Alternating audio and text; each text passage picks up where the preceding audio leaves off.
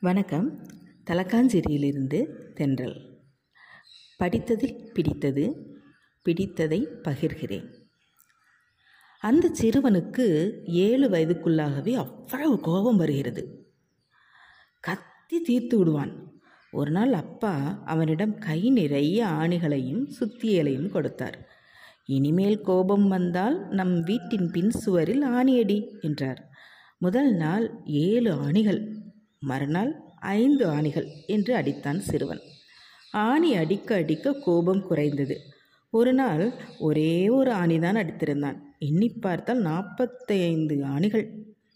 அப்பா சொன்னார் இனி கோபம் வராத நாட்களில் ஒவ்வொரு ஆணியாக பிடுங்கிவிடு என்று.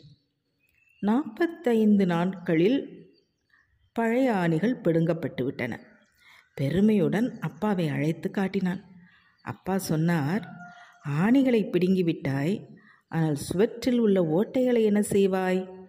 உன் கோபம் இதுபோல் பலரை காயப்படுத்தியிருக்கும் அல்லவா? என்றார். வெட்கி தலை குனிந்தான் சிறுவன். பிறரை காயப்படுத்துவதை நிறுத்தினால் வாழ்க்கை புதிய அர்த்தம் பெறும். நாமும் மற்றவர்களுடன் இனிமையாக நடந்து கொள்வோம். குழந்தைகளே நன்றி. வணக்கம். தலக்காஞ்சேரியிலிருந்து தென்றல்.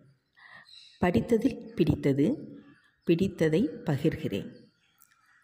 அந்த சிறுவனுக்கு ஏழு வயதுக்குள்ளாகவே அவ்வளவு கோபம் வருகிறது. கத்தி தீர்த்து விடுவான். ஒரு நாள் அப்பா அவனிடம் கை நிறைய ஆணிகளையும் சுத்தியலையும் கொடுத்தார். இனிமேல் கோபம் வந்தால் நம் வீட்டின் பின் சுவரில் ஆணியடி என்றார். முதல் நாள் ஏழு ஆணிகள். மறுநாள் ஐந்து ஆணிகள் என்று அடித்தான் சிறுவன். ஆணி அடிக்க அடிக்க கோபம் குறைந்தது. ஒரு நாள் ஒரே ஒரு ஆணிதான் அடித்திருந்தான். எண்ணி பார்த்தால் நாற்பத்தைந்து ஆணிகள். அப்பா சொன்னார் இனி கோபம் வராத நாட்களில் ஒவ்வொரு ஆணியாக பிடுங்கிவிடு என்று. நாற்பத்தைந்து நாட்களில் பழைய ஆணிகள் பிடுங்கப்பட்டு விட்டன பெருமையுடன் அப்பாவை அழைத்து காட்டினான். அப்பா சொன்னார் ஆணிகளை பிடுங்கிவிட்டாய். ஆனால் சுவற்றில் உள்ள ஓட்டைகளை என்ன செய்வாய்? உன் கோபம் இதுபோல் பலரை காயப்படுத்தியிருக்கும் அல்லவா என்றார். வெட்கி தலை குனிந்தான் சிறுவன். பிறரை காயப்படுத்துவதை நிறுத்தினால் வாழ்க்கை புதிய அர்த்தம் பெறும்.